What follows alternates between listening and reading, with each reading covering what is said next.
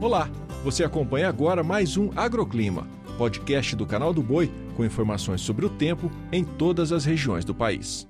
Olá, um ótimo dia para você que acompanha o Agroclima.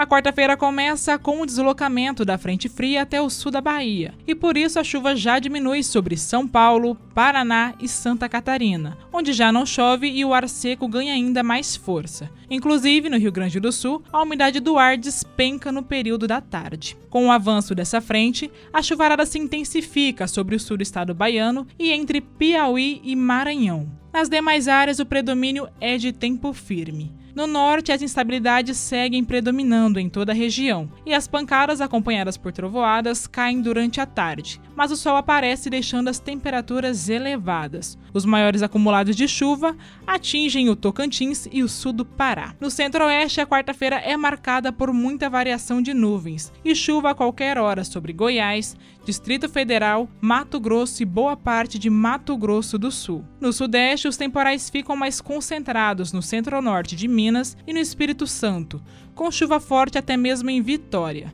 Por outro lado, da região dos lagos a Grande Rio, a chuvarada deve ser mais isolada. Na região sulista, o predomínio é de tempo firme no Rio Grande do Sul, em Santa Catarina e em partes do Paraná. As temperaturas ficam elevadas no estado gaúcho e mais amenas no estado catarinense e paranaense. E olha só, há a possibilidade de geada nos pontos mais altos da Serra de Santa Catarina, com temperaturas que podem chegar aos 3 graus e até ficar abaixo desse valor em cidades como São Joaquim, Urupema e Bom Jardim da Serra. O agroclima pode ser acompanhado também na programação do Canal do Boi e em nosso portal, o sba1.com.